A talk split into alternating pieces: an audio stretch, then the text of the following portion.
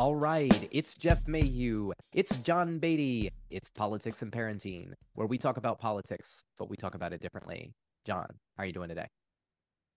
Jeff, didn't you say we're off for the last th- th- Thanksgiving? What's up with this? Yeah, but I read this really great article. I invited the author to come on and talk about it with us, so I said, what the heck? Oh, good. And so it's, this will be, I'm sure this will be a great interview. Uh, Tyler had already been on our show. Previously, we talked about the end of conservatism, so um, we just sort of talk about, uh, well, you'll see. Absolutely. I can't wait. All right. Now we welcome our guest, Tyler Syck, Assistant Professor of Political Science at and History at the University of Pikeville and Founding Editor and Chairman of the Board of Directors at the Vital Center. Tyler, thank you for joining us today. Thank you guys for having me. So uh, welcome back, obviously, for, for those loyal listeners that you've, you've seen Tyler on the show before. Uh, today, we're bringing him back. He's got this great project he's working on, uh, which put out their fall issue, uh, the Vital Center. And uh, I really want to talk to you about that, what you're working on there, and uh, and the article that you published this month. Mm-hmm. So uh, what got you, like what what inspired you to start this project? Right, so I think it it it, began, it kind of emerged from conversations I was having with um, friends, fellow um, professors, or at the time graduate students, um, about the direction the country was taking, but in particular, sort of the intellectual world, the part of the country was taking, which was it towards the extremes and away from what we consider to be kind of the liberal center, and we mean liberal in the, the broad sense, believing in natural rights, believing in a limited government, believing government exists to take care of people, that kind of um, liberal. However, and there's a lot of disagreements about what that means, what it means to preserve rights, what it means um, for government to take care of people, how government should take care of people. But we thought it would be good to create a venue for those disagreements to be aired. Um, and in the end, hopefully be able to forge a kind of coalition of um, thinkers and um, other people who were interested in reviving that kind of politics, that way of thinking about so, politics and society and culture. So like kind of bringing back, I don't know, debate about issues, like yeah. reason, reasoned, reasoned thought about issues as opposed to like fiery passions and emotions and arguments. Right, yeah. It will reason thought about issues around sort of a particular, in a particular window. Um, the, the attempts to try and make that way of thinking much more vibrant. But liberalism, I think, is really under attack. Centrism is really under attack, the idea that politics should be more in the middle. Um, and the people who occupy those places, the liberals and the centrists, their typical response is, well, it's the people's fault, for, or it's the nationalist's fault, or it's the socialist's fault, or whoever, or it's not our fault. Um, and there's really nothing we're doing wrong. And we thought, well, no, there, there are things that probably could be done better, things we need to rethink for a new age. Um, and we need a publication where we can talk about those things, or we can debate those things. Yeah. I mean, so you've, you've mentioned just the word liberal many times, and you kind of went into how you might describe it, but could you go more into that? Because um f- just from my experience in politics, like liberal has a is a very specific connotation of usually it's oh the liberal Democrats, or right. you know, maybe it's a rhino Republican who's just got these liberal yeah. veil. But I, I think you you're you were teasing at it. It's much different than that, and like there's maybe the broader context to it, or how would you kind of frame it? Right, yeah. So, th- I mean, this is, as I tell my students, I said there's liberal in the sense that Joe Biden and Nancy Pelosi are liberals. Um, and that means maybe like a more interventionist state um, in the economics, you'd like protections for minorities, um, and so on and so forth. Um, and then there's liberal in the sense in which Thomas Jefferson and John Adams and Abraham Lincoln are liberal. Um, the sense in which all of America is kind of a liberal project. Um, and that that means the idea that we as humans, um, nobody is born with the right to rule somebody else. And because of that, government has an obligation to protect the rights and the dignity of individuals. Um, and it's an, it's an ideology that emerged um, in the seventeen hundreds, though it has roots much deeper than that, going all the way back to Rome. Um, but th- that's the general idea. The government has some responsibility to protect the rights of people. So what that means to protect the rights of people, I mean, you can take the Joe Biden, Nancy Pelosi approach and say, you know, it means a big government that does certain things. Or you could take um, a much more typically conservative approach where it's limited government, it's a free market economy, and so on. So my question would be actually is, who are you protecting them from? Ah, who is, well, who, who is the government? And, and, you know, if the government has the right to protect the citizens from what? Yeah. Well, I think that's uh, a fair question. And depending on what sort of liberal you're asking, you're going to get a pretty different answer. Um, I think the, the the broad answer is tyranny of any kind. Um, political tyranny is the obvious one. You, the government could be protecting you from the government. Um, and it does that by limiting its powers. Um, there are certain things that the United States government is not allowed to do. Um, and that is a product of liberal political thought, that government should be restrained.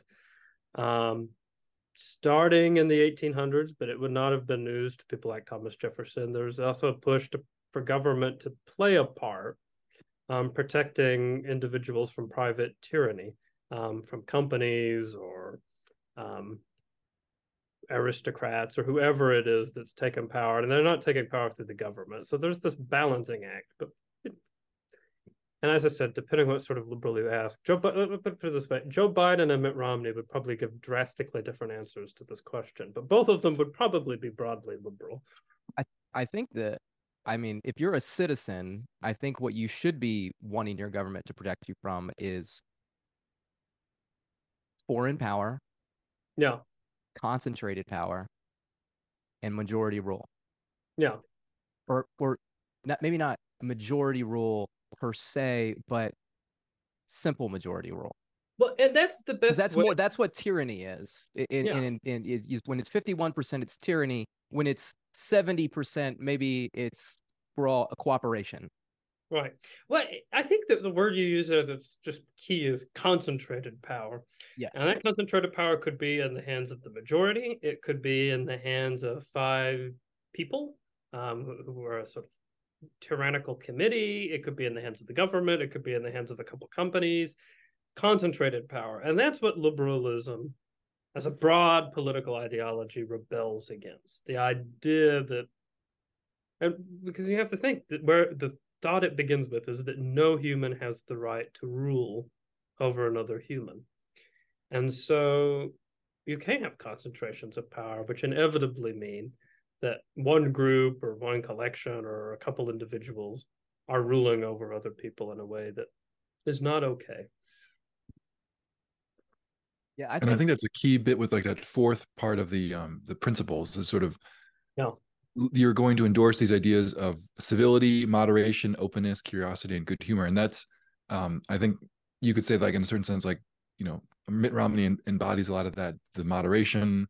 Uh, Sometimes good humor, I guess, is his most recent book, or the, the book that was written about him seems to go after more people, and you want, want a little more charity on that part. But I really think it is sort of not trying to um, to crush people, you know, like that is, you know, like Jeff, you were saying, like once you're in control and you're a majority, um, the liberalism aspect of that is having the moderation to not just yeah. impose your will on everyone.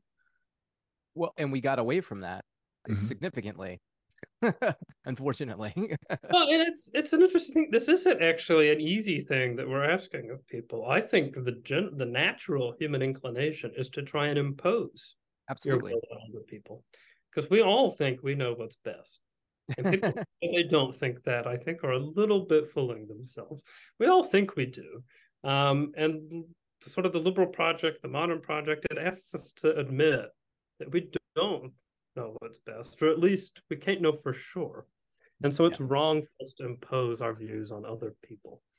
And and that kind of goes in, and and you write this in your statements of principles, and that idea of like there are natural, there is a natural law to the world, you know, yeah. and there are natural rights that we all, like you said, no no human should rule over another one, um, and so and I think that's something that people just I don't know, I feel like it's kind of lost uh, a little bit. And you talk about it, I think, in your your article as well, about like the loss of virtue. You know, there's, you know, without those things, you kind of forget that kind of equal. We're, you know, the circumstances of our lives dictate where we end up, but we kind of all start in the same place.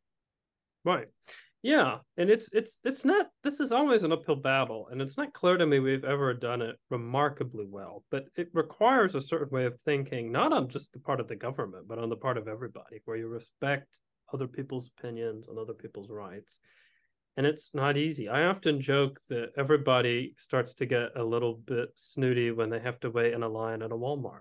Um, they suddenly wish they could skip ahead. And it's little things. It doesn't even have to be about opinions. You may start to think you're better than other people. And of course, nobody really is, um, not in a deep, deep sense.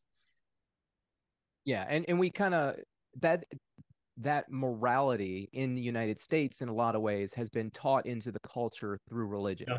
And yeah. over the last fifty or sixty years, religion has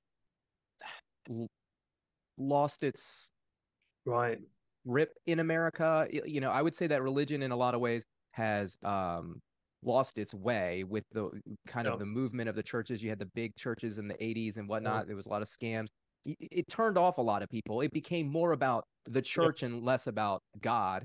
Um, and and so with that kind of weakening moral fiber, now yep. you get a bunch of people that think they know everything, you know, that they forget that they are uh, followers, yep. you know, not all just leaders.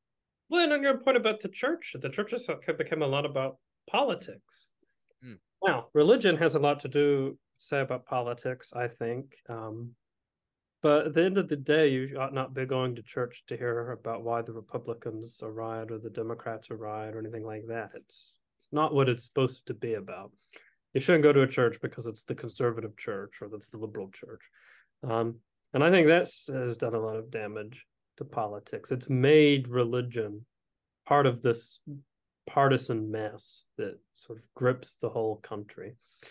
Um, and as you say, it turns people away. There's been a serious decline in religion. And what I find even more decline, I mean, I'm religious and I think religion is important, but, but, but in some ways is more alarming to me than the decline in religion is um, a lack of belief in anything bigger than humans, um, a lack of anything remotely spiritual in modern society.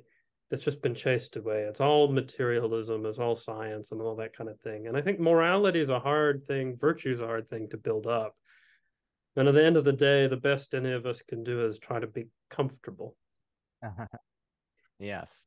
We we have that want and desire to be comfortable, don't we? Right, well, there's nothing wrong with being comfortable. I, I, I don't think, I'm not an aesthetic. I, I don't think we should all be monks or anything, but that shouldn't be the end goal of humanity. And I think for a lot of people, that's become the end. That's the best we can do. It's all humans are really made for. Yeah. I think you make a great point that the churches actually are very political because they inculcate virtues, and virtues are key to yeah. the republic surviving. And if you don't inculcate those virtues, you're not going to have the societies, you know, um, going on. But it, but it's it's not the partisan politics that they've yeah. still become, we've still become them uh, become accustomed to. It's a kind of politics that's bigger than parties, I think. It's more important mm-hmm. than parties. Parties and partisanship and ideologies are really important. I mean, that's part of what I study. I think that they serve an important role in certain ways. Um, but the churches serve a more important role. Like you said, it's to build virtue. It's to actually sustain the culture in which those parties can survive and work.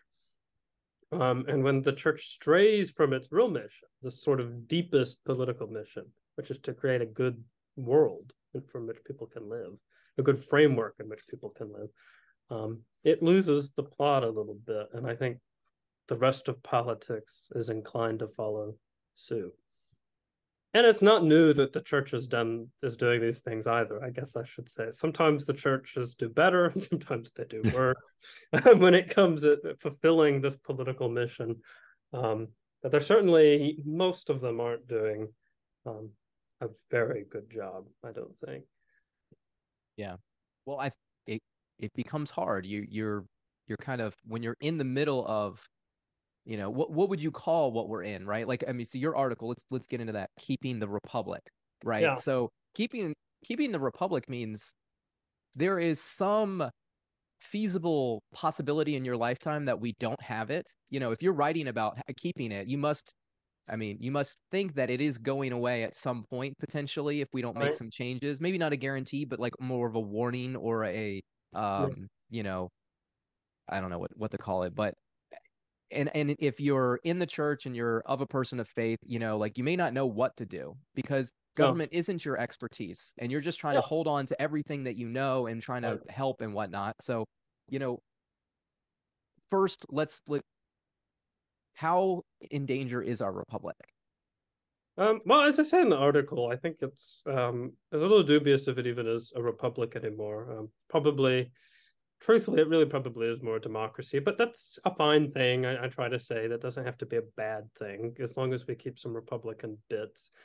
Um, but how in danger is our democratic republic? I think um, pretty in danger. Um, nobody agrees. There's no foundation to the regime. I don't think we're a particularly virtuous regime. Um, so I... I don't feel very hopeful for its future, but I should say, and this is something I think anybody who studies history figures out, is nothing on earth really lasts forever. And so you're always, if you're trying to preserve a regime, you're always just trying to beat out the clock best you can. Um, and I think we should try to be, you know, we, we should try to do our best to preserve it. Um, but one day it will almost certainly go away. Um, But that moment doesn't have to be within our lifetimes. It doesn't have to be within our kids' lifetimes. And that's always kind of the mission, to keep freedom alive, to keep democracy alive as best we can, knowing that it's a very easy thing to, to kill. So a lot in there I want to get to. Okay. So first thing is we can't just accept that we're a democracy, in my opinion. And, and you know, I, I think that you say that, yes, it's, it's okay to be a democracy as long as we keep some Republican bits. I think mm-hmm. the Republican bits are the most important. You know, mm-hmm. you you have to have a framework or structure, a set of abstract rules, right, mm-hmm. in place to to allow people to have their voices heard, to allow, because democracy is about power for the people. And no. if you don't have some sort of structure um, in place, then people are going to get mobbed out one way or the other. Um, that yeah. are, you know, and so, and if my first, my first, you know, critique or, you know, just thing that I, I talk about with people all the time is like, don't say democracy, say democratic republic, you know, like right. yeah. make sure that you're saying those two words together. Cause we're, yeah. we're not, we are not a democracy. And for the first hundred plus years, when you read, you know, people in our government, whether they're in Congress or in the right. presidency, they wrote about being a Republican. They did not write about, you know, democracy. This this is relatively new in our history. Um, and I think that, you know, because even Andrew Jackson, the the first Democrat, the first one to bring democracy, he yeah, still yeah. he he valued Republican virtue. And that was the idea of people governing themselves. And that's kind of what you guys are doing at the, you know, with liberal democracy. If no one should be able to rule right. another person. Right. Well, in liberal democracy, um, I'm glad you brought up this word. I have the liberalism and republicanism go, go together rather well. Like yes. they require you to have, they require a level of virtue, a level of self-respect for other people. They require political involvement. They require rights. They require restrained governments. So the term liberal democracy, which gets a lot of flack on the far left and the far right, is really, I think, another way of saying something like democratic um republic. It's a democracy with strings attached that make it a good thing, because as you said, democracy doesn't have to be a good thing. It could be something pretty revolting. um well the, um Viktor Orban in Hungary likes to call what he's building an illiberal democracy, where the majority rules, there aren't as many rights. You know, it's it, it moves away from a lot of the republican elements that make America so good. um And I do think you are right. I mean, it isn't to say that the people should rule absolutely is not a good thing. And on a practical level, I don't think a national government can be truly democratic. It's too far from the people. And so part of um, reviving um, to having a healthy democracy, if you want the people to rule is actually local government, where people can rule, something more uh, Roman style or more Greek style or something along those lines. I agree. And, and John and I, that's kind of our mission at the Madisonians, is like, you know, you gotta, if you really want to make some change in the world, you know, I think you tweeted about this the other day about like a, a, a third party presidential candidate. It's like, no, you really yeah. need to start from the ground up. You know, you need to start yeah. in your communities, local government. I mean, at, right. at its core, that's what republicanism is, right? Yeah. It's small groups. It's working inside of a small group to build a bigger group, to build yeah. another group. It's it's a communication mechanism, you know, like it's all these different things. Yeah, I mean, there's a tendency in the United States to focus very much on the national. Um, where that comes from, it begins in all kinds of places, and we don't have to get into that today um, because it's sort of a different topic. But it, it does undermine kind of democracy and Republican virtue and that kind of thing, I think, this emphasis on everything national. Um, and yeah, I was thinking the other day, the third parties always run people for president, um, and they rarely run anybody for city council or for state representative. Um, and one of the reasons, though, and it isn't just the third party's fault, is that a lot of states won't give you ballot access unless you have a viable presidential candidate, which is insane. Um, did, did the Anti-Mason Party in the United States, which did quite well at the local and regional level, ever compete in a presidential election? No, not really. And that they shouldn't have had to. They were they did the job they need, wanted to do at the state and local level. Um, so well, it goes both ways. In some cases, it's an entrenched establishment preventing things from being localized. In some cases, it's the people themselves nationalizing in their heads and not localizing. Well, I'm so I have a point I want to bring up on that, but I'm gonna I want to ask you the question before I get into it. And John, did you did you have a question for him? You wanted to go first? Yeah. So thinking about democracy, I think you make the point that it's about equals, um, and I think you know. In the Declaration of Independence, it talks about uh, all men are created equal. So there, there is kind of that, even though it's a Republican structure, there is this idea of equality. Um, but I think where the, it gets muddied and where there's the, the lack of discourse, honestly, is like, what is what is equality? Like, I, I mean, I can think of like my son, like he and I have the first name, so we're equal in that respect. But he's also much, much younger than I, so we're not equal in that respect. And then, you know, we're we're both men, so we're we're equal in that way. But um, Uh, you know, he's a child and I'm a father, so we're not equal. So like, I think there's a lot of a muddying around that terms of, you know, both, pe- both people, both sides, if you say, will say, oh, we're about equality. But I think um, people have different ideas about that. And do you, do you sense that that's part of where the breakdown is? We, we don't have a common conception of where the, where equality as, as it was decided or thought about at the founding is, and where it's, we've moved from that. I don't know if it's, Well, I'll say a little bit about what I think equality means in, in the American context, and then I think where, where it's gone today. But um, I mean, there are some ways I think in which we're just man people are manifestly unequal. LeBron James mm-hmm. is manifestly better at basketball than I am. I haven't shot a basketball in years, and he just is. There's just no one could doubt this. Um, there are people who are clearly much smarter than other people. And that that's just how it is too. There's people who are more hardworking than other people. There are people who are nicer than other people. And so some of these things are even choices um, that make people unequal to one another. Um, but there's a deeper sense in which people are equal. Um, and that's they're all humans. They all have souls. And they all have really the potential to be good or bad. Um, there's something in them that could move them in a particular direction. The, um, the Catholic political philosopher um, Jacques Maritain, I might not be saying that exactly right, but um, he, he argues that um, this is essentially what makes people people, that we have free will and that our lives are kind of up to our own determination, and that nobody really um, should have the power to dominate us, to decide how we should live, how we should be good, how we should be bad. And even if they did try, they really couldn't. It's still largely a choice. Um, and so in that respect, we're all equal. And that's the same respect the Founding Fathers thought. Thomas Jefferson has a great quote. I can only paraphrase because I'm bad at memorizing quotes. But um, he says, you know, mankind are not born like horses with saddles on their backs and a favored few Buddhism spurred to ride them by the grace of God. Some people are not just born to be kings and other people born to be servants. That isn't how it works. So in this deep sense, we're all equal. Now, I think in some ways we don't misunderstand equality so much today. It's just that there are different claims being made to equality, um, and not everybody acknowledges other people's claims. Um, they don't acknowledge that somebody may be being treated unequally or unfairly. Um, and I think that's where the real, and you get it on both sides. Um, the rural working class people think they have been left behind and they've been treated unequally.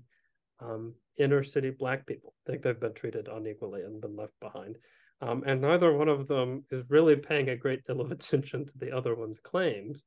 But it isn't some acknowledgement that the inequality is unequal. It's just kind of an ignorance maybe, or a, a lack of understanding for the other person's needs. Um, and then there are some people who sort of just really wish, I think, to replace the term equality with equity. And this is where you do get a kind of difference where people are not equal. The goal is not to make everybody sort of equally treated, but to treat some people who deserve it better than others. And they deserve it because the argument usually goes because they've been mistreated and so on. Um, but uh, the, the, the old-fashioned liberal argument that Thomas Jefferson would make is that just because you've been mistreated doesn't mean you get special treatment now, necessarily. Um, there may be circumstances where you do, but um, the goal is not to make society equitable, but to make society equal. So in that sense, there is sometimes a disagreement. But I don't think that is a, a common theme um, in P A. I don't think most people actually talk in the language of equity. That's something that happens in universities, but not among the average voter.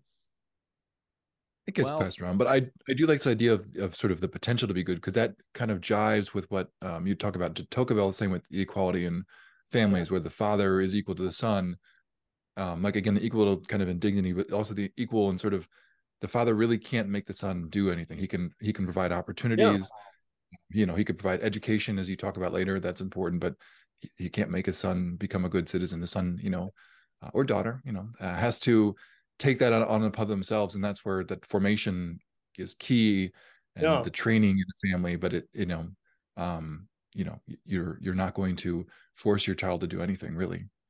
Right. Well, in Tocqueville says that's what makes an egalitarian society, a society where people are equal, or so beautifully. So back in the day when he was a kid, before he, when his parents were kids and so on, because he he was from France in the seventeen hundreds, um, or the early eighteen hundreds, um, you know.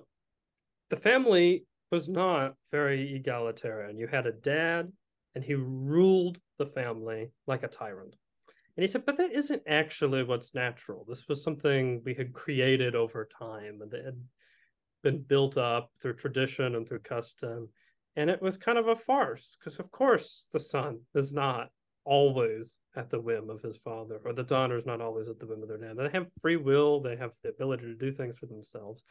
And so this new equal society um, is a lot more natural. And it's actually, he says, it's a lot more loving. When you're not at the mercy of your dad for everything, you can start to love him a lot more, says Tocqueville. Um, when the wife is not totally controlled by her husband, she can start to love her husband a lot more.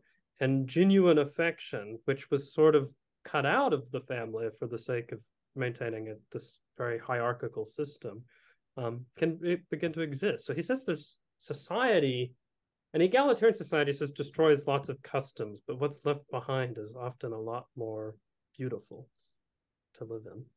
Yeah, I uh, I love this part of your article, by the way, and I actually, I I haven't read Democracy in America. I ordered it, and I got it delivered today, so I'm going to start that Huge, soon. huge book, but it's yeah. just chock full of stuff like this. Um, but it, it made me think, because my twins are seven right now. And seven years old is basically the entrance to the age of reason, right? And I was yeah. just having this conversation with my wife, um, you know, when they go through, and we, John and I talked about this on the show, when kids go through transition periods wherein yeah. they, they get, they now have more power than they had before. They have more awareness than they have before. Yeah. and they struggle at how to handle that power. And, and as a parent, you kind of struggle at how to guide them. And so yeah. they're they're just moving into the age of reason. And I've been teaching them to do a whole bunch of things by themselves, uh, laundry, uh, dishes, and all this stuff. And my wife, my wife is a doer, right? She just right. wants to get things done.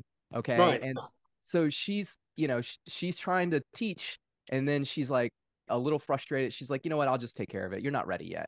And, and I was trying to tell her, I'm like, they're a hundred percent ready. Like they can, they can understand everything that you're saying. Maybe they don't communicate it back just right yet, but right. just be patient with them, work through it, and let them make their mistakes, because this is the time that you want them making mistakes, because their power is, it's grand, but it's not so grand that it's life-altering right. yet yeah. in a well, lot of ways. You know, mm-hmm. they're not really totally, I, the age of reason has begun, but they won't be totally out from under you until eighteen, nineteen, twenty-one.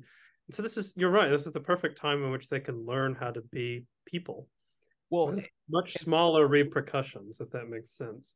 Well, so what I would say is the age of reason is basically between like seven and thirteen, and then like thirteen oh. is kind of enlightenment, right? So oh, the age I, of reason, I see. Okay. Yes. The, the age of reason is the period of time where you learn how to reason. You have the capability oh. and you need your right. parents there to guide you through reasoning properly. Otherwise, you might reason a little too selfishly, right? right. It, it, they, it, your parents are kind of the reflection yeah. of society. And then you get to thirteen, and now you hit enlightenment, and you're able to look back and you go, oh, I get it now. Like I'm doing the right things, but now I understand why to do the right things. And you just well, that's when it you kind of all comes together.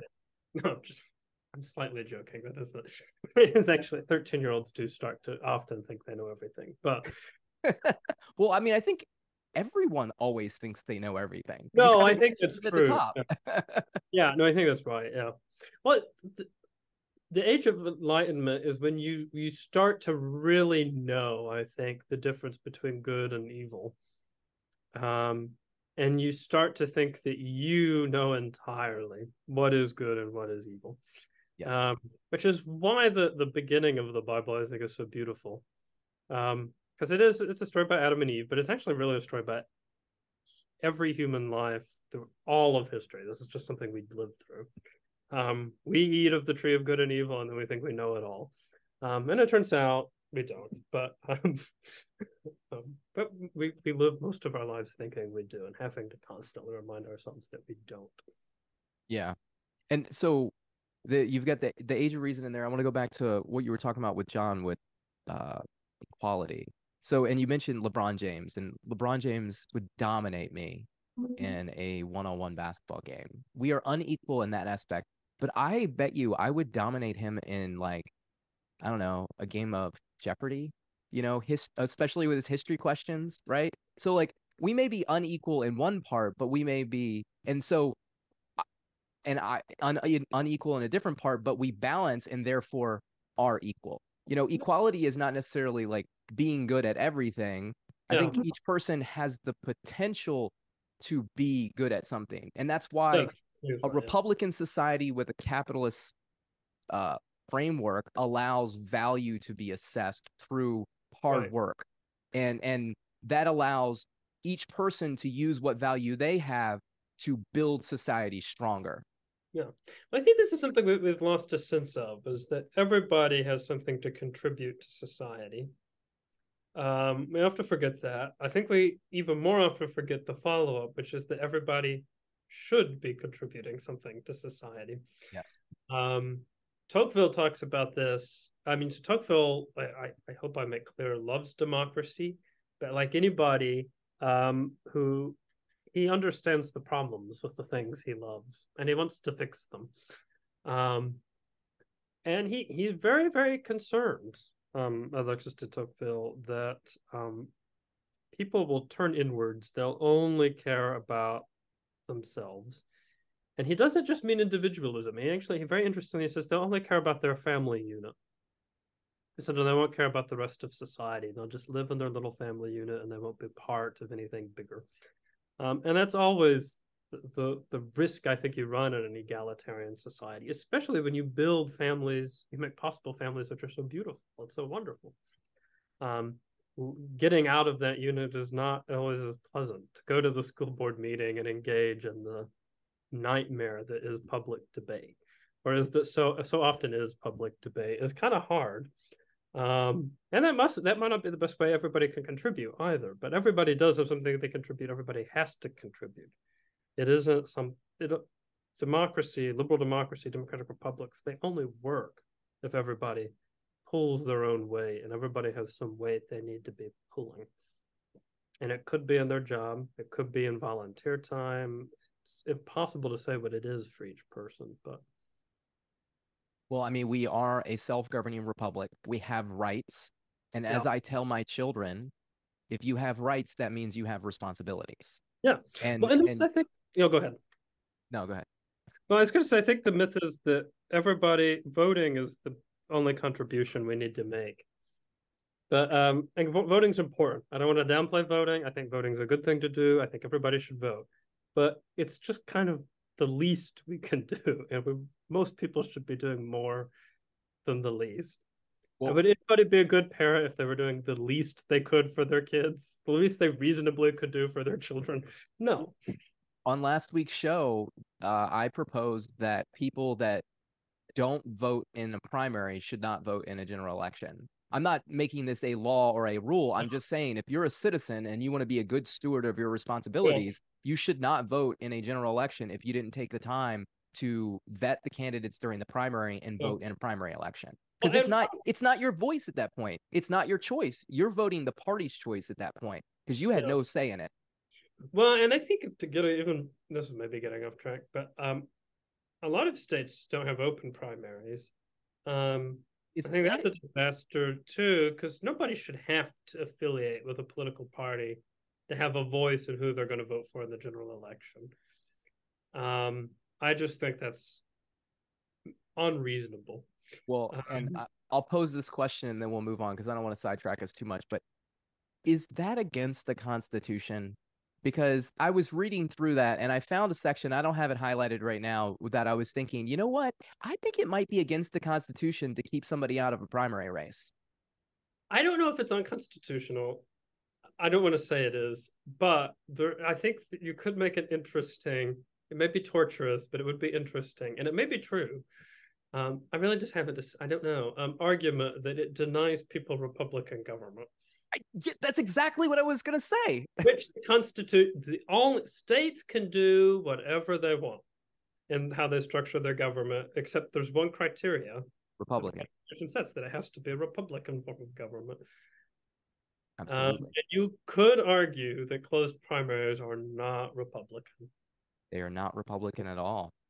Um, and so, and, and, you know, we're going to get, I'm going to sidetrack. This guy right here, hold on. John Bigging, uh, Bingham. So he wrote the fourteenth Amendment, okay? Mm-hmm. And his first, like, attack of slavery or the Fugitive Slave Act, I can't remember. It's it's fresh, but it's muddled right now in my mind. I don't have notes.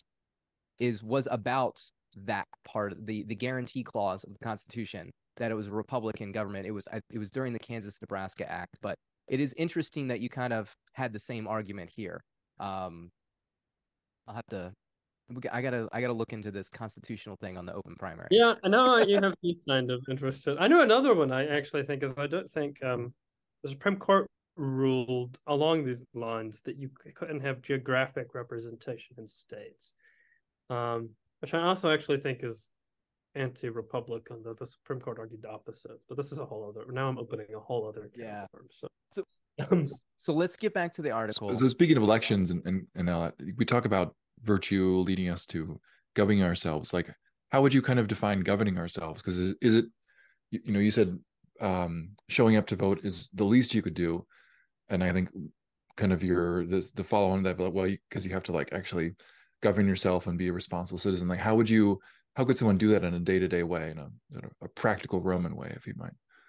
Well, it would it would look different for different people probably, because different people have different skills, and part of self-governing I think is learning um, and self-governing I mean is governing you as an individual. Mm-hmm. Um, it's learning what you're good at and what you're not good at and what you should be concentrating on and things like that.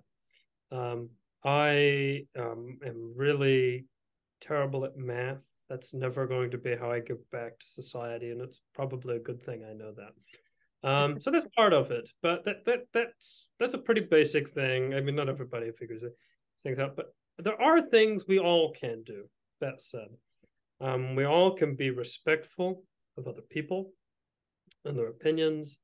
We can all try to be involved in our community in whatever way we think we're best suited for.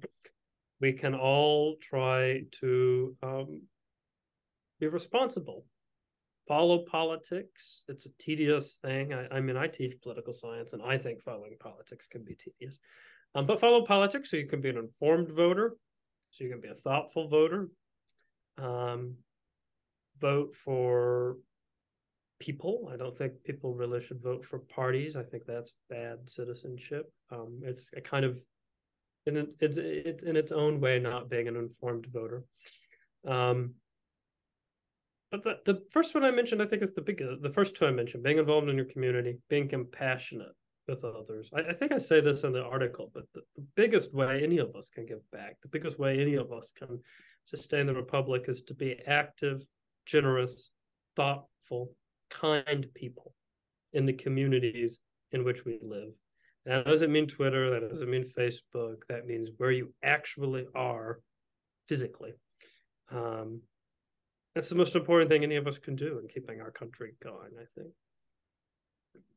Someone uh, was describing compassion, and it's like, it's, it's, you know, sympathy is when you're on a bus and you see a poor child in the street and say, oh, that's so terrible. And then compassion is when you actually like help the poor child as much as you can. And like, that, that's truly like, that's getting involved. I think so much of what we see on social media is just sympathy of like, oh, can you believe how bad things are? And then no. compassion is, the, is starting a small group and, and trying to teach classes on government to uh, your local, local, local.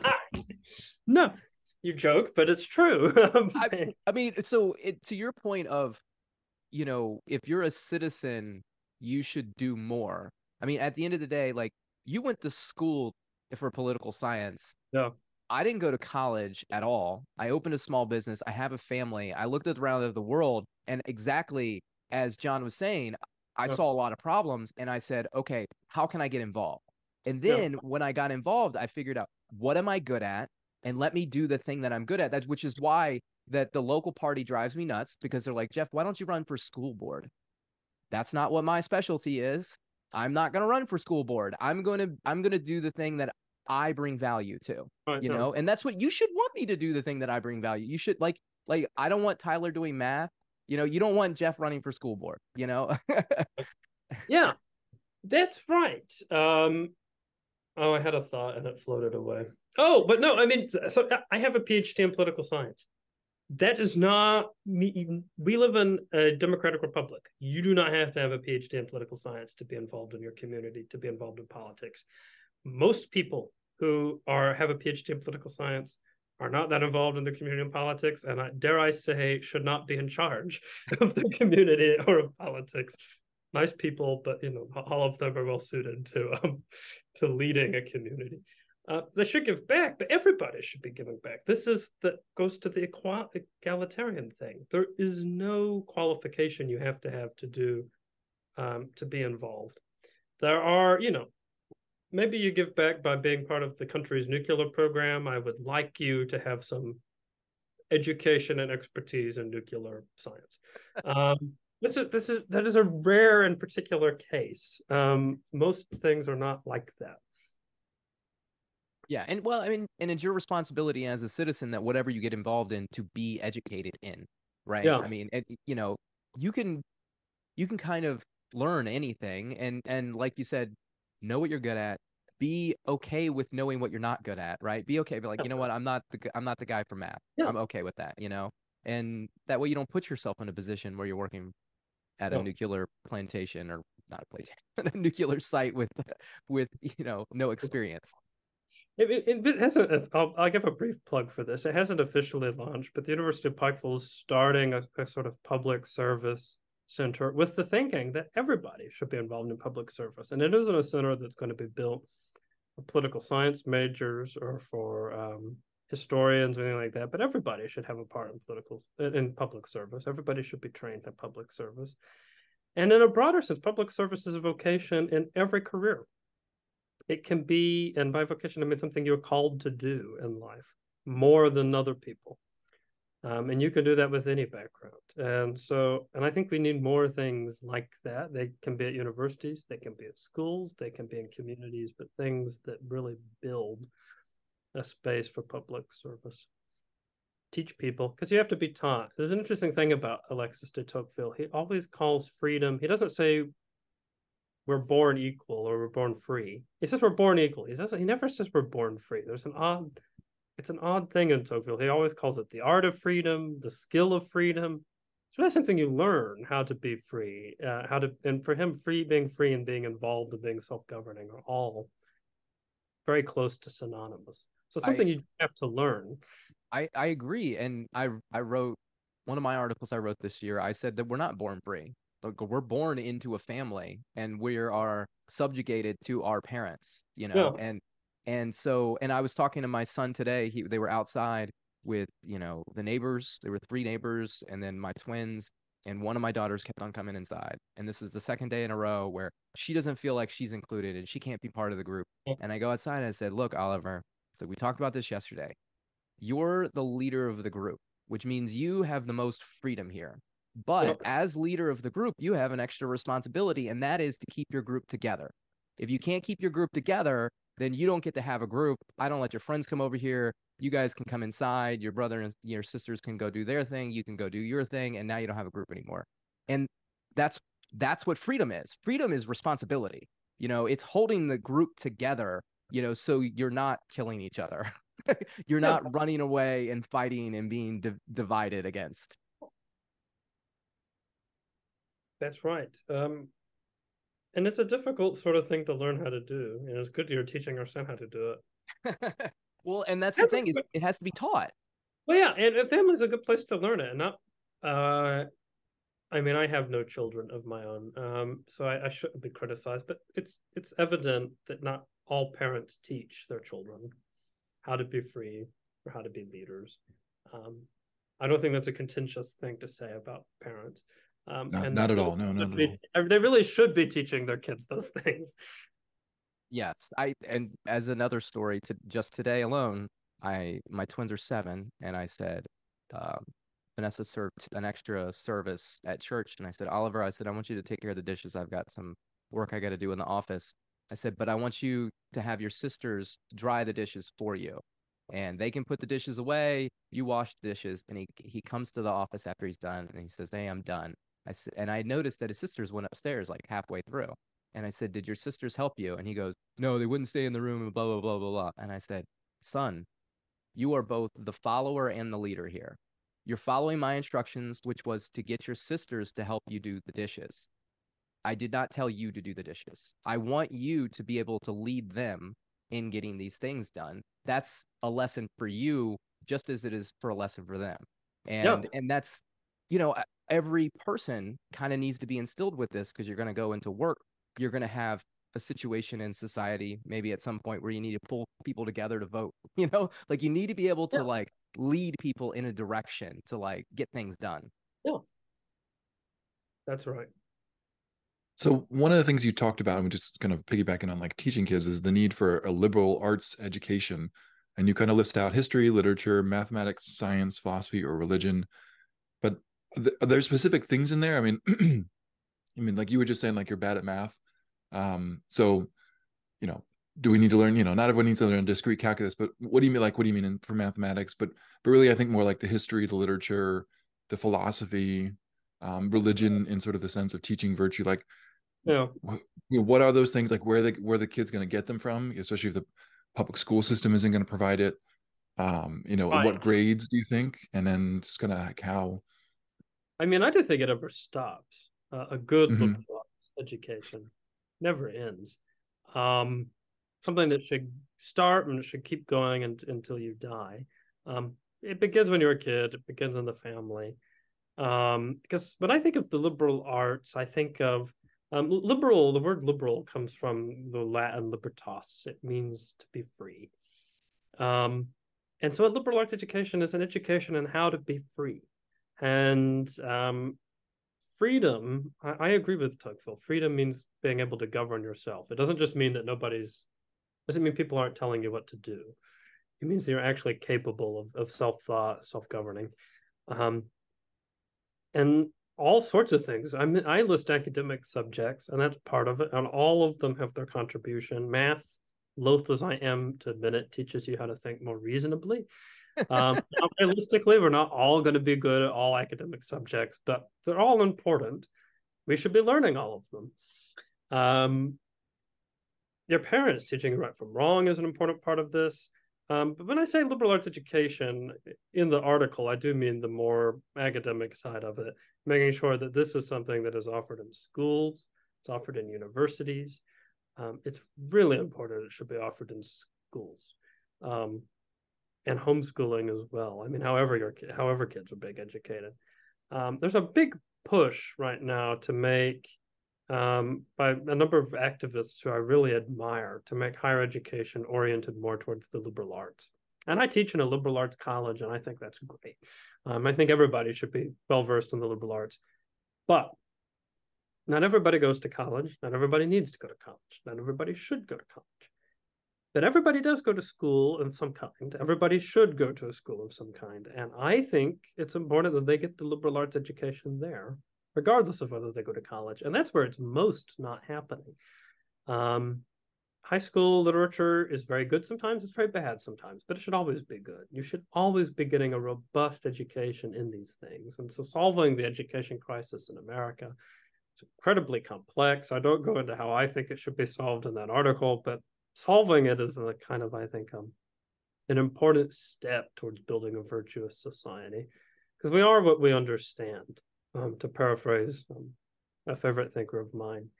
Um, and a lot of our kids don't understand all that much anymore.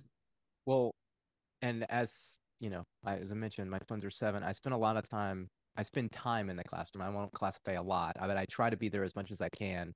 And the last day that I was in the classroom, they were teaching the kids about taxes and voting.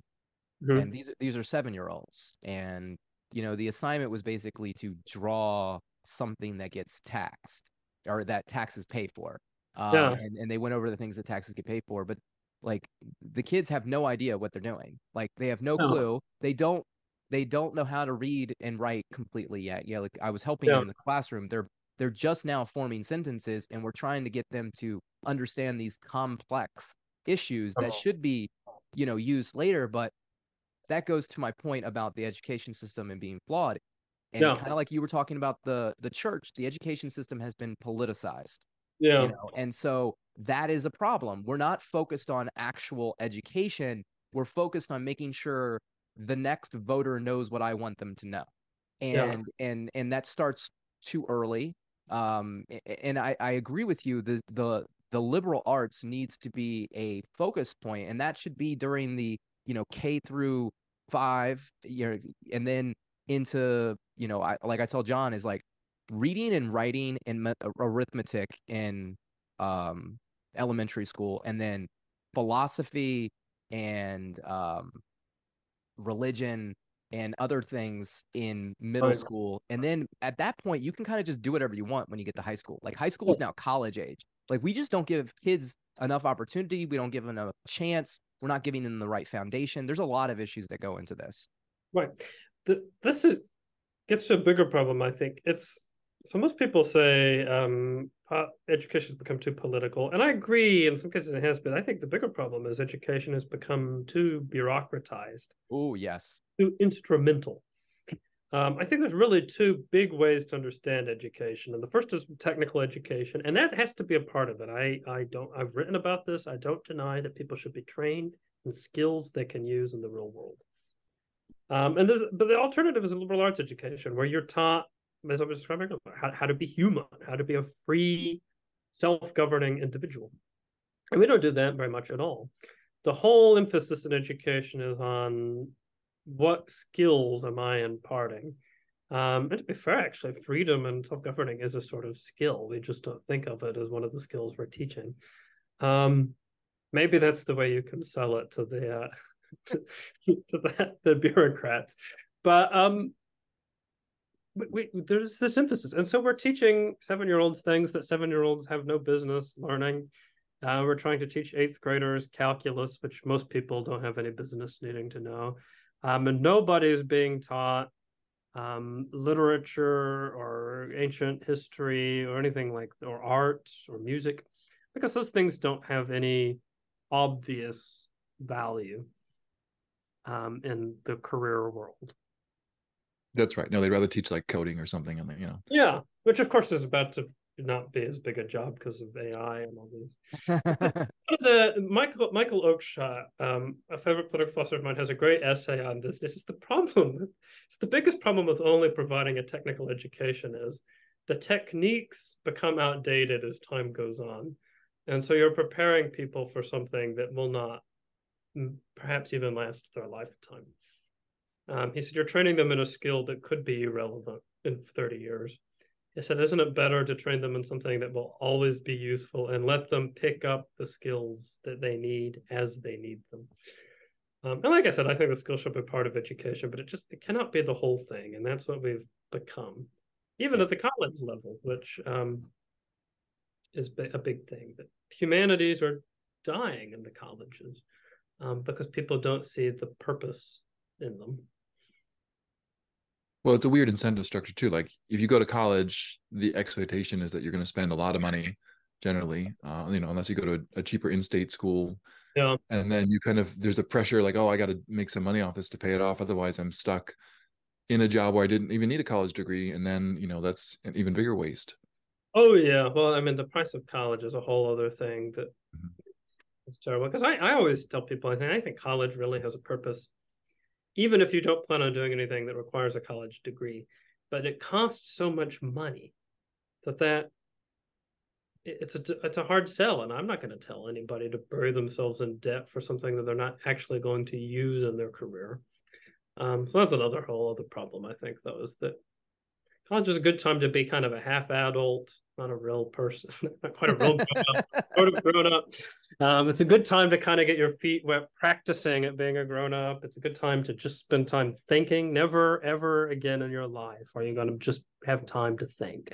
Uh-huh. Um, and, but the expense of college has made that impossible, even for a lot of students who have to work a job and things like that to make their way through college. And they should if that's what it takes and that's what they want to do, but it's a sort of shame that they can't just be thinkers for four years. I think that's a wonderful thing to get to be. I would love four years to just think. Like I, I was really lucky. I, I had a full ride scholarship to undergrad, so that's what I got to do. And then when you're a PhD student, you really do get to do that because it's paid for, and you have some teaching and stuff like that. But PhD students who complain about how bad it is have really never worked a real job.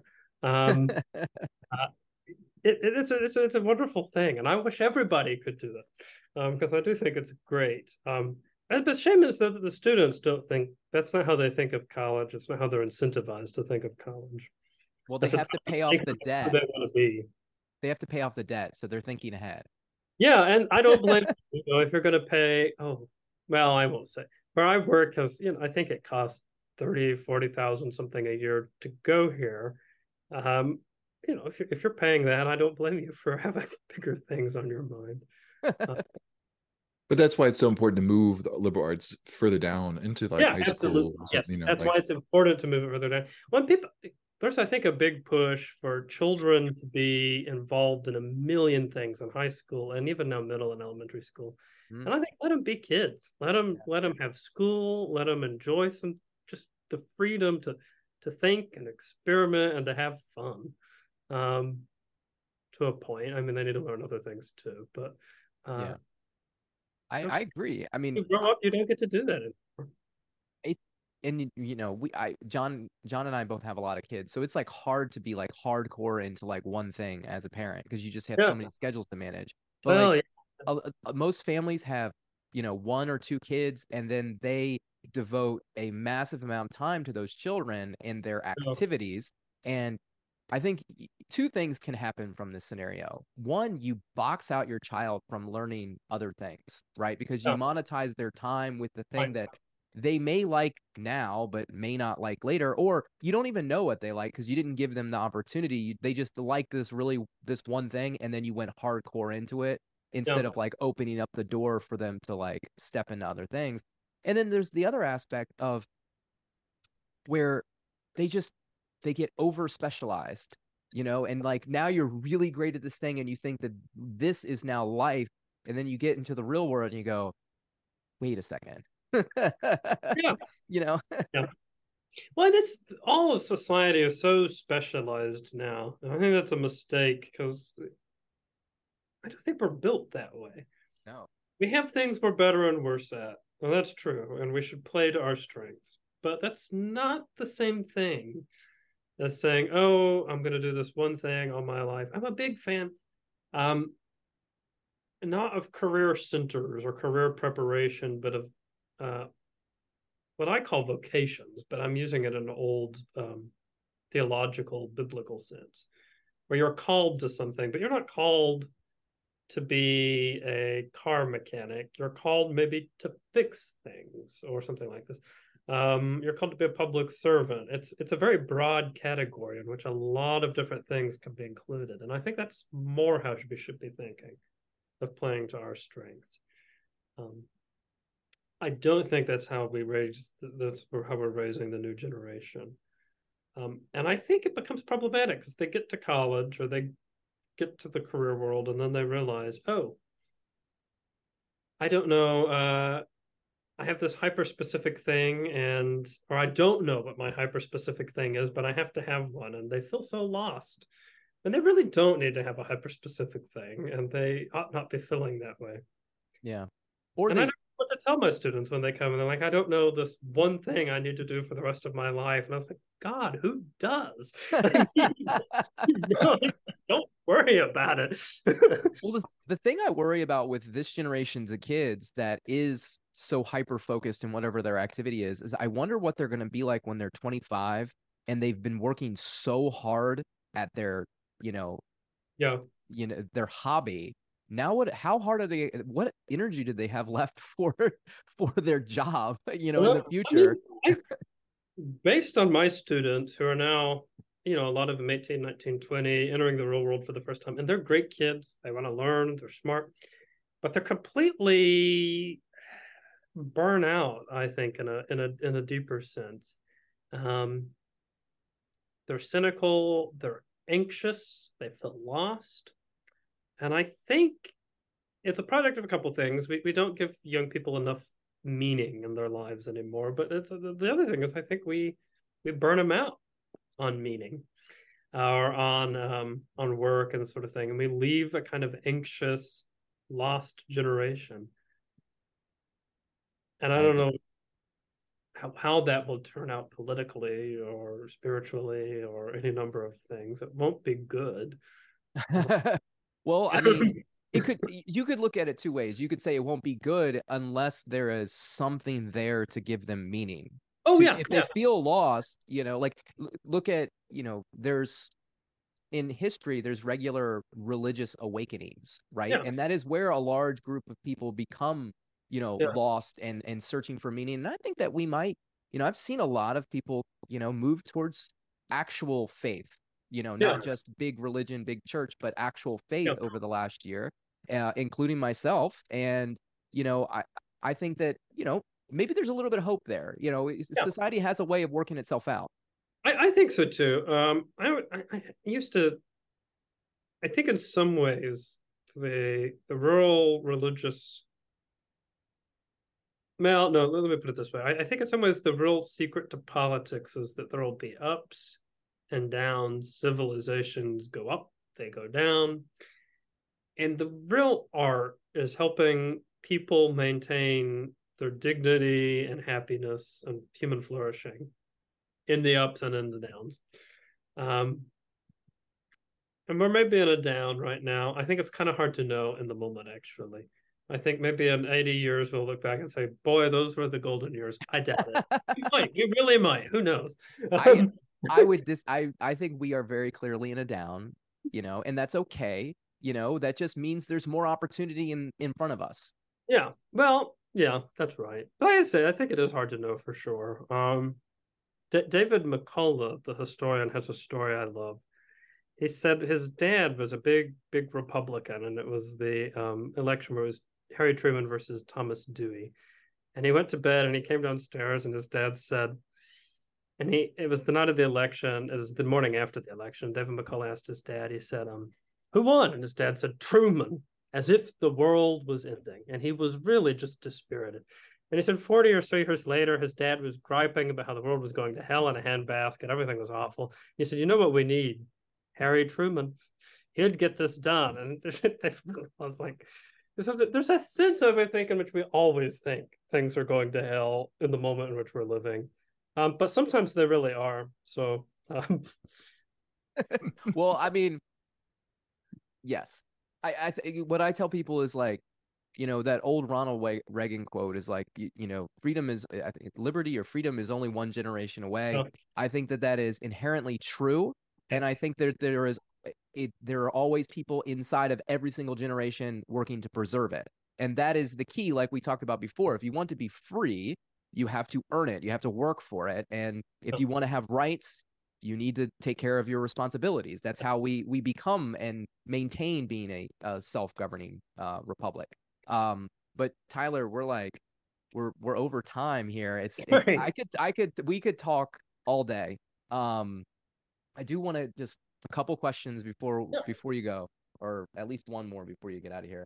Um, so you talk about in the article, you know, saving the republic, and you kind of walk through uh, democracy, you walk through republicanism, you even kind of walk through the shift from republicanism to democracy. Oh. The, the you know, Andrew Jackson, John Quincy Adams, all of those people. And so what I want to know is the republic is suffering. You know, there is struggles. You kind of a couple ways that we can repair it, but what do you think is like the the big disease of it? You know, um, mm-hmm. you know, Plutarch said the uh, greatest of all diseases of republic is the difference between rich and poor, and I'm butchering that quote, but like, what what do you think our our issue is? Yeah, I think it's the issue that always plagues um, bad moments in history, which is selfishness. Um, people who don't, and sometimes good people in many ways, um, but people who don't think about the common good, the public good, first and foremost, who think really in terms only of what's good for them, who don't contribute um, to their community and society in any way. T- to me, that's the great disease of our time. It's a lack of virtue in that sense. The deepest, and I think in a lot of ways, self-governing and virtue come down to um, recognizing that you're just one part of a bigger equation. Um, we, we've talked about compassion, we've talked about duty to other people, and I think that's what it comes down to, sort of a diminishment of the self. Um, and that's what we're missing. We live in a very individualistic and a very selfish society. And I think that's our big disease. And when you look at um, the extremist movements that I think are tearing the country apart, I think that's a lot of their roots um, come down to that. Um, I think, uh, and even if it's not the activists themselves who are being selfish, sometimes the leaders are, and sometimes they're being um, brought about by selfish people. But I think it's that, this sort of inability to to think of others first. That's the real disease of the republic. The divide between rich and poor, it's always been there. It it makes things worse. But there, I, I loathe to disagree with Plutarch as I am. I always think the bigger problem is selfishness. Well, I think selfishness, it, it creates a bigger gap between rich and poor. And I yeah, think well, that yeah. is what Plutarch is referring to. Yeah, it makes those things which are always there, the difference between the rich and the poor, the difference between the rural and the urban, the difference between the educated and the less educated. It makes these divisions, which are always fraught and always a little painful, it makes them so much worse. It makes them so much more painful because the rich aren't caring about the poor, and the poor aren't caring about the rich, and the rural people aren't caring about the city people, and the city people aren't caring about the rural people. And so selfishness makes these problems, these divisions, a million times worse. It makes them a lot harder to fix, it makes it harder to bring people together and actually solve the problems that the society is confronting. So I I agree with you in a lot of what you say as far as like the disease, except so like the way I like to look at it, and, and John and I talk about it, parenting shapes the child, right? If you have a selfish, you know, uh, irresponsible child, yeah. maybe there was a parenting issue going on. And, and yeah. you know, you loathe, not blaming all the parents, society plays a role as well. But if you want to look at it for, okay, if the citizens aren't doing that, if they're they're entitled with their rights, they're not doing their responsibilities, yeah. they're a little bit selfish, they're not, they don't know, you know, what's going on. Maybe it's the structure of the government. The government shapes its citizens, right? Mm. And so I think there's there's some significant things, yeah. you know, from the founding that have gone off. One, the executive branch and the judiciary branch have expanded its powers while Congress has ceded its powers, yeah. right? And then you have this issue of slavery in the in the early part of the founding and then through the antebellum period that really divided people among morality, and right. the aspects of Republican government got lost along the way. It became yeah. about doing what's right as opposed to doing it right, which means that we shifted towards like this majority style power. You know, right. it was the simple majority that brought in uh, Texas to the Union to help expand slavery. It was, you know, Lincoln and, you know, you know, just using raw executive power to kind of, you know, suppress the the the treasonous behavior of the South, if you will.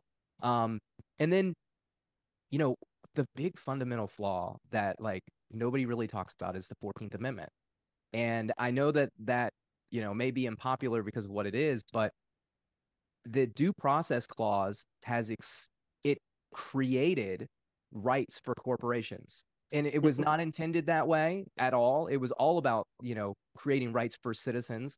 And you have Roscoe Conkling, who argued for the um, in the Santa Clara South Pacific Supreme Court case, that makes the argument that the Due Process Clause was supposed to be to consider a corporation as a person because it had been litigated in the court almost twenty times prior to this. And over twenty times, the Supreme Court had said, no, a corporation is not a person. It is not a citizen. Um, mm-hmm. And then in a header in a Supreme Court case that with no discussion, no debate, all of a sudden, the Supreme Court justices determined that a corporation was a person. And then from there, you just see this massive expansion through the Gilded Age of business and corporations. And what happened is the corporation had more rights than the states, right? Yeah. So now that idea of governing yourself, being able to write your own rules, it's kind of taken away from people. They now have less rights at home because they have this other thing they're having to fight about from other states or whatnot, the corporations that come in. And so the government just got off balanced, significantly off balanced, you know, and now okay. you're, you're now fast forward, it's two thousand twenty-three. You've had corporations now have rights. Corporations now have freedom of speech. Corporations now pay for the elections. They are the ones that are in charge of getting people to office, and individual citizens. Yeah. We don't want to take our responsibility seriously because we don't have enough power. And maybe we're a little entitled and selfish because corporations work towards, I don't know, people's conveniences, you know, making things easier for them as opposed to making things right, if you will. Um, but I'm, I'm kind of rambling here. I apologize. No, you're fine. I I agree with a lot of what you said, but I suppose where John Quincy Adams and I And I agree with John Quincy, depart, I think, in important ways from the Federalists, from Hamilton and Madison. And Jay is that I think none of those things happen bad in government without there being a problem in society first, too. Not to say that politics is simply downstream from culture, but that they feed off one another. Problems don't emerge in government unless there's already problems in society and problems with the culture. Um, likewise, Though um, problems maybe don't always emerge in society and culture unless there's a problem in government. So there's a kind of give and take here, I think. Um, so that's, I suppose, the root of our disagreement. I don't think we have time to to figure it out. no, no, no, no. That's, I mean, I, I I understand. It's like a chicken and the egg type thing, right? Yeah, I mean, well, and it's, this know. is in political science and history, this is always the debate, which is downstream from, you know, is culture downstream from politics, is politics downstream from culture? Um, is it a balance? What's the balance? It's always a big debate.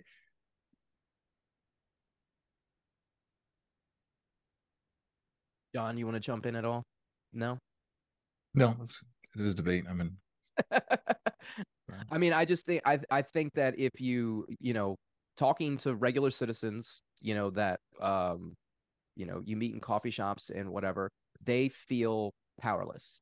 They feel like they don't have a chance. And it's not necessarily because of the government per se. It could be because of business as well.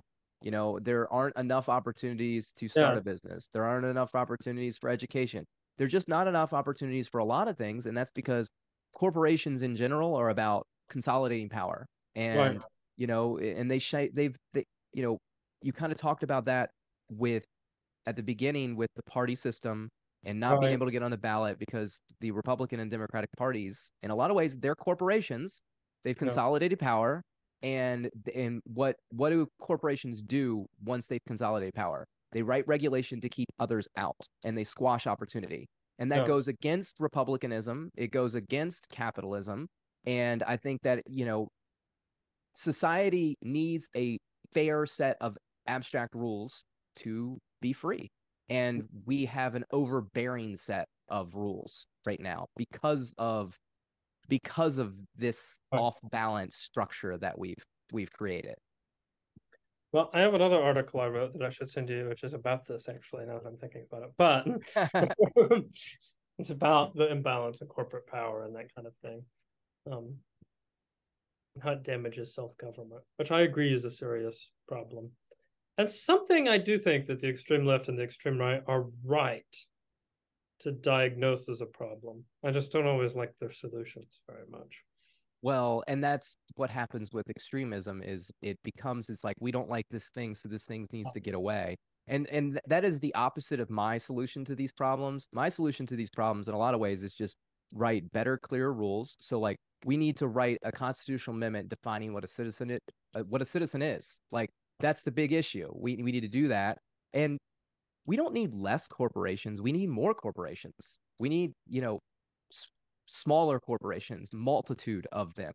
Um, and then I think a, a layered party system would be really good too, where you have, you know, uh presidential party system. Um, yeah. a, a, see, I want to put the Senate back to the state, whatever, but then a congressional party system and then like a local party system as well underneath of that in states. And they should be separated from each other so they're not concentrating the powers of the government together. Right. That all makes sense to me. Yeah. Yeah. I mean, part of the breakdown in, in uh, having on these rules is because you have a less virtuous society. So you kind of, you know, you're filling a void of virtue with structures. And then that's where they kind of get, uh, they start to take over our lives. And you do lose freedom that way.